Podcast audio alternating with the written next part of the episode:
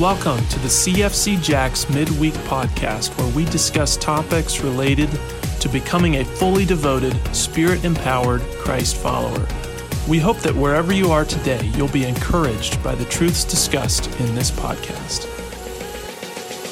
Well, welcome to Q&A. We're so glad that you're joining us. This is your opportunity to ask questions from the sermon. So the number is up on the screen, um, and we would encourage you to send those in this morning. A great opportunity for things that might be stirring in your heart and your mind to ask those questions. So would definitely encourage you to do that, or maybe someone else's question might spark a question. So still send it in. I've said question a lot there. you get the point. You get the point. You know what we're talking about. Um, when, Until we get some questions, maybe you want to just go ahead and confess your sin. yeah. That's I thought funny. that one. Yeah. That's a funny one. Well, actually, it was so when I'm not going to confess sin, I, um, Well, but when you us. said not to you, yeah, um, confession that is personal, honest, specific, and without justification. And then I wrote, it's just that, like Yes. an empty line. But what made me laugh is this um, after Thursday night, driving around, Oh. having conversation with the Lord.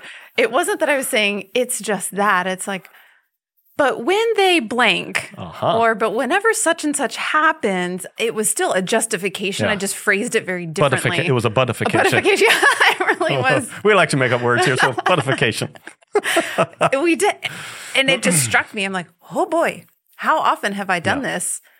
I've done it a lot, and not recognizing that I was adding a clause to my So honest, repentance. yeah, and uh, so honest question: Why do you think we do that? And, to make ourselves feel better about, or to kind of shift blame in a way. okay, Like, Yeah. you know, if they did that, then I did this. yeah, that's was my true. thought process. That was. Adam shifting blame to Eve, Eve shifting. Mm-hmm. So yeah, it's a blame shifting. Feel less guilty. Um, They triggered me too. mhm. Maybe even, maybe I don't feel guilty. Again, the the word I feel justified. Yeah. So yeah, it's um again stuff like that. I, I don't have to. People go, do you, you know? Did you read that somewhere? I don't have to read a book to do that. I just got to look at my own life. uh, so no, I don't read that somewhere. It's just uh, I know how easy it is to think. Uh, I know it was wrong, but there was good reason, Lord, for why I did wrong. Which I know when you, we don't really, I don't know, do we really believe it? I don't know if we really believe it. I don't know if I really believe it. Uh, maybe and sometimes I really believe it. Sometimes it's just shift blame. Yeah. It was interesting just to call that out, just for me to call that out in my own life. And the Lord's like, hello, Yes. it's right here. So Right. grateful for that. um, so, first question So, is there any sin for which God would not extend compassion and forgiveness? Great question. Um, there is in the New Testament, uh, Jesus uses a phrase, uh, the unpardonable, or what we might refer to as the unpardonable, or a, a sin which cannot be forgiven, a quenching or a resisting of the Holy Spirit. And so it wouldn't be adultery, it wouldn't be abortion, it wouldn't be murder. Some of the things that we go, ooh, that's so big, God would not forgive. If indeed uh, the work of God of our salvation is God's work in our heart, salvation belongs to the Lord. If it's by grace and it's a gift that is given to us, then the only sin that would not be forgiven is the sin of resisting, rejecting that work of the Spirit in my heart drawing him to myself, calling uh, me to himself, so that therefore I would not receive the free gift of God. And if I do not receive the free gift of God of forgiveness, then I cannot be forgiven.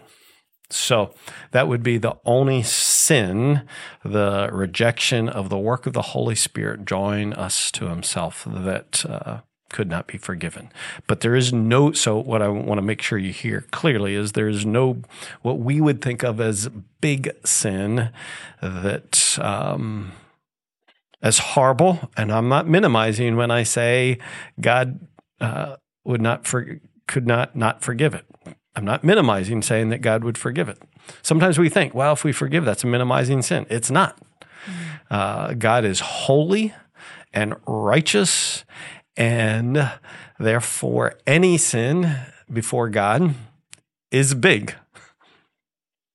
But he's just. That's why if he's faithful and just, his justice is that the wrath for our sin was poured out on Jesus so that if we receive the free gift of what Christ has done on our behalf, then his justice is that we cannot any longer be held accountable and guilty for that sin because Christ has already paid for it. So the fact that God forgives it does not make it minimal. Any sin and all sin is big before the Lord. But he forgives all for everything who trust in Jesus. Hmm. So, additional question here. Um, we just talking about unforgivable sin, but this is more specific. Is suicide actually an unforgivable sin? There can be no sin that God would not forgive. And here's the I appreciate that question. Uh, it was actually in the process of doing a, well, this was a few years ago.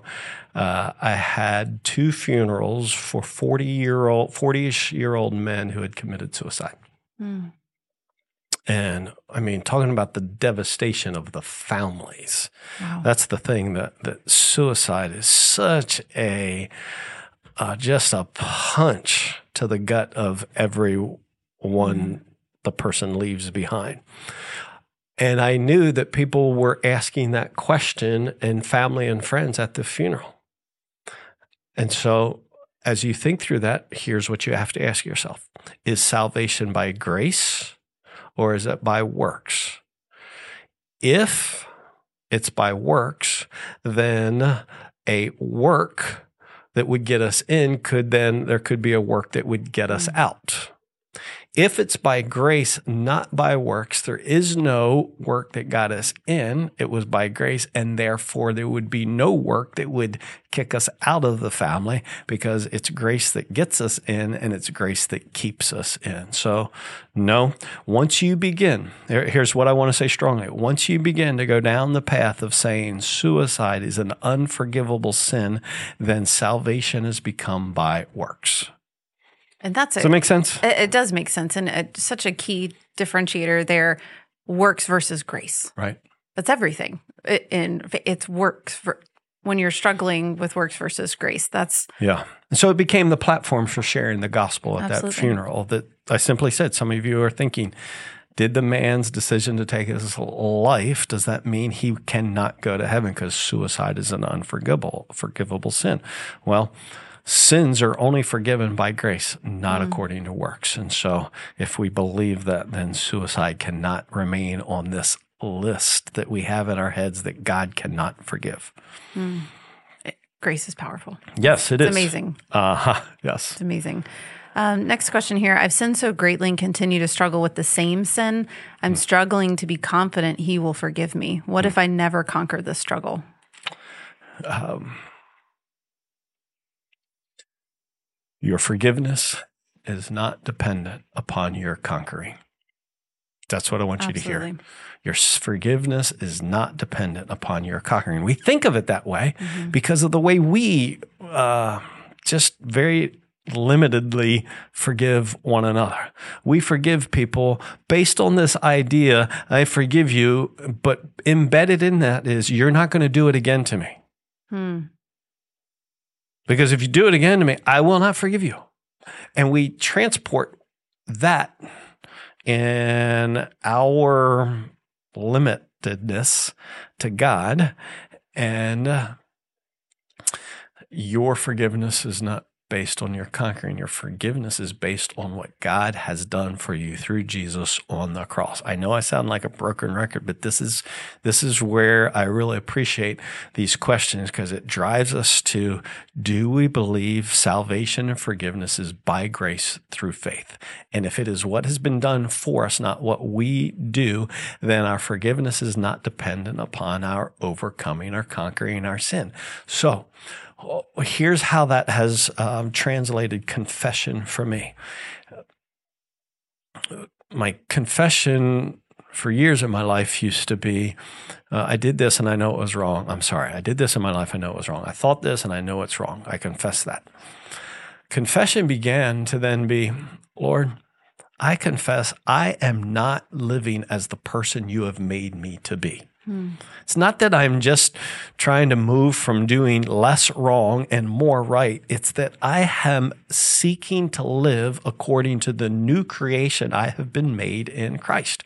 And when I fail to live that new creation, it doesn't mean that I'm not a new creation. It means that I have not yet learned to live fully and completely in my new creation. So that is what I confess specifically that, Lord, uh, it's more than the action or the lack of action, the behavior that I'm confessing. It's the, the missing the mark in my new identity in Christ. And for whatever reason, that makes it far more confession, far more relational than just behavioral. Mm-hmm. Uh, I am confessing that I have fallen short of this relationship I have now with the Heavenly Father versus I didn't meet the report card standard of behavior. And, and in that situation, um, I think we just miss we miss the grace of God when it's just a behavioral issue. So, no, uh, I will never, nor will you ever behave fully correctly. You will never fully conquer. And if that's the only hope of forgiveness, then you have no hope of forgiveness. I hate to say that. But if my hope of forgiveness is dependent upon the fact that I conquer a particular sin in my life and then and then it'll be forgiven, I'll never be forgiven because I'll never be good enough. That's the power of the gospel. Recognizing I'll never be good enough. The one and only one who was good enough has taken the penalty that he didn't deserve, but I deserve, and he took it upon himself. The power of the gospel. Mm, when you were talking about how your confession changed from yeah. a checklist to more relational, um, it made me realize when we are more relational in that confession, it really opens our eyes to or need to invite the Lord in in our struggle, mm-hmm. where it's not just, okay, these are checked off my list. I'm leaving yeah. that over here. It's, I'm struggling with this. I'm not living up to what you've called me to do. Help me to do that. Yeah. Give me your wisdom, Lord, to let me rest in you. And even I'm not living up to who you've made me to be. Yes. Even that just maybe there's no difference, but for me, made me to be is even more powerful than called me to be because faithful mm. has called you and he will do it. First, Thess 524. So uh, there is just that enablement that of who I am that God has given me. You know, he gave Israel great things. Mm-hmm. To us, he's given us, he's given us himself. Yes. How how could he withhold any good thing once he's given us himself? And so, um, you know, there was a moment in this service where uh, I was just pleading that that for some of us, we're lacking this vitality in our relationship with the Lord. And mm. it's because of the sin that is just backed up like a sewer, if you will, in our life. And, and we wonder, man, why is life. I don't feel like fresh and new with God. And, and, and I appreciated, I said, you know, does anyone like want need vitality in your walk with the Lord? And, and, a guy immediately like put up his hand, and then he realized, oh, that that wasn't a hand facing moment. So he pulled it down. But a good response. Yes, yeah. Great response. No, and I no, I uh, I appreciate it yeah. because it was the overflow of of confession from a relational standpoint, mm. not a report card standpoint mm-hmm. of I know I need to do better, but it's it's I love the Lord. He loves me. I want to live in that relationship with the Lord that reveals not a not just a morality. And I say that because as if not uh, not as if that's not great, mm-hmm. but uh, the morality that flows from I want to reflect the one who has made me like himself. So mm-hmm. just that relational dynamic. Yeah. And, I think if if confession would become rooted in that desire for relationship versus this desire, um, well, number one, I you know I just I don't want to go to hell and I don't want to be guilty and and so I got to you know I get this off my plate. Uh, but because it's inhibiting my relationship. I want to do that in a human way. I want to do that mm-hmm. with my relationship with my wife, where there's sin. I, I don't want to just you know, get forgiven so I'm not in trouble anymore. I want to restore the relationship so there's not this brokenness, this coldness, this chill that's mm-hmm. walking around in the house. the, the tension. yes. Yeah. I mean, I'm sure that's not. No, we never have tension in our house. Nope, we're perfect. Happens in our house, and usually, yeah. usually it's waiting on a confession and that's why I shared, mm-hmm. uh, you know, one of the one of the growing me in Christ lessons early on in my marriage was, you know, two o'clock in the morning. There's been a fight, and Jackie's in one room and I'm in another, and I am not going in there to confess because I didn't start it. Eh, you know, and so I'm just justifying why I'm not going to go confess, and then uh, being out on the couch and hearing the Lord say, you know, pretty sure the husband to be like Christ in the marriage and God went first and Christ loved us. And I was like, okay, okay, okay. And first, now confusing and then learning, no, the uh, husbands, um, it's not who went first in terms of the mm. argument. It's that as Christ went first in loving us, we go first in our marriage relationship. In that quickness.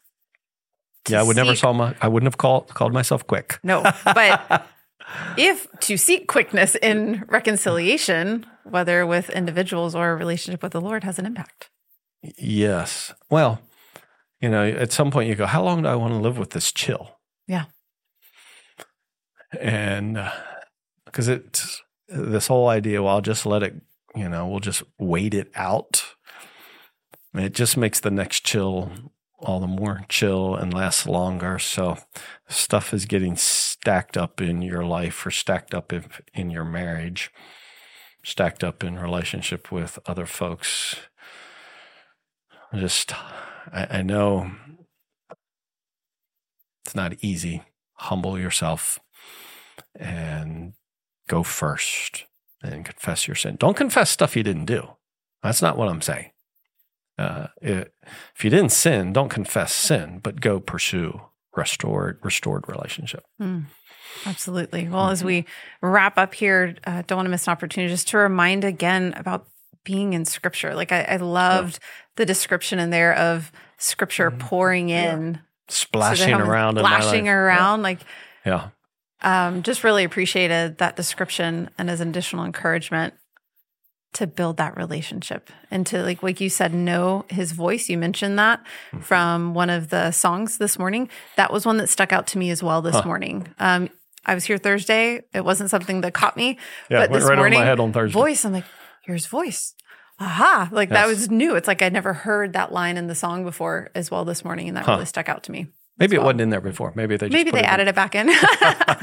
yeah, I doubt it. Yeah, let me uh, say quickly one more thing regarding confession. Yeah, uh, I always wanted my kids to know, growing up, that confession takes courage. Mm-hmm. It's it's easy to hide our sin. It's hard to reveal and admit our sin, and so uh, I think um, because we're afraid if we confess our sin, shame is going to get heaped upon us. Mm-hmm. I wanted them to know no, it's the lack of confession that keeps us trapped in our sin, and it's confession that actually sets us free from our sin. And that if they would confess their sin, I would never shame. Actually, I would rarely be more proud of them than in those moments when they confess their sin because it takes courage. And, and I had to wrestle with, because I wanted, I said those words lots to my kids, I'm never more proud of you than when you confess sin. I wanted to make sure I could say that because it feels a little weird. Am I exalting their sin? No. Um, it's not like I, they're not sinning. No offense, but we all sin. So it's not like, oh, well, they're not confessing because they don't sin. No, they're sinning. They're not confessing because they're scared. Because they don't have confidence that it's not confession's not going to bring shame. And I, I hope what you'll take away from this today is that confession does not bring shame from the Lord. Confession brings freedom from the Lord. Uh, as long as you don't confess, you're going to stay trapped in your shame, and no one wants to live there. A good reminder. Yeah. Good reminder that does take courage. Yeah. Well, thank you so much for joining us this morning. Handy little timer there. we hope you have a fantastic day and a wonderful week. Thanks for listening to this episode of the CFC Jacks podcast.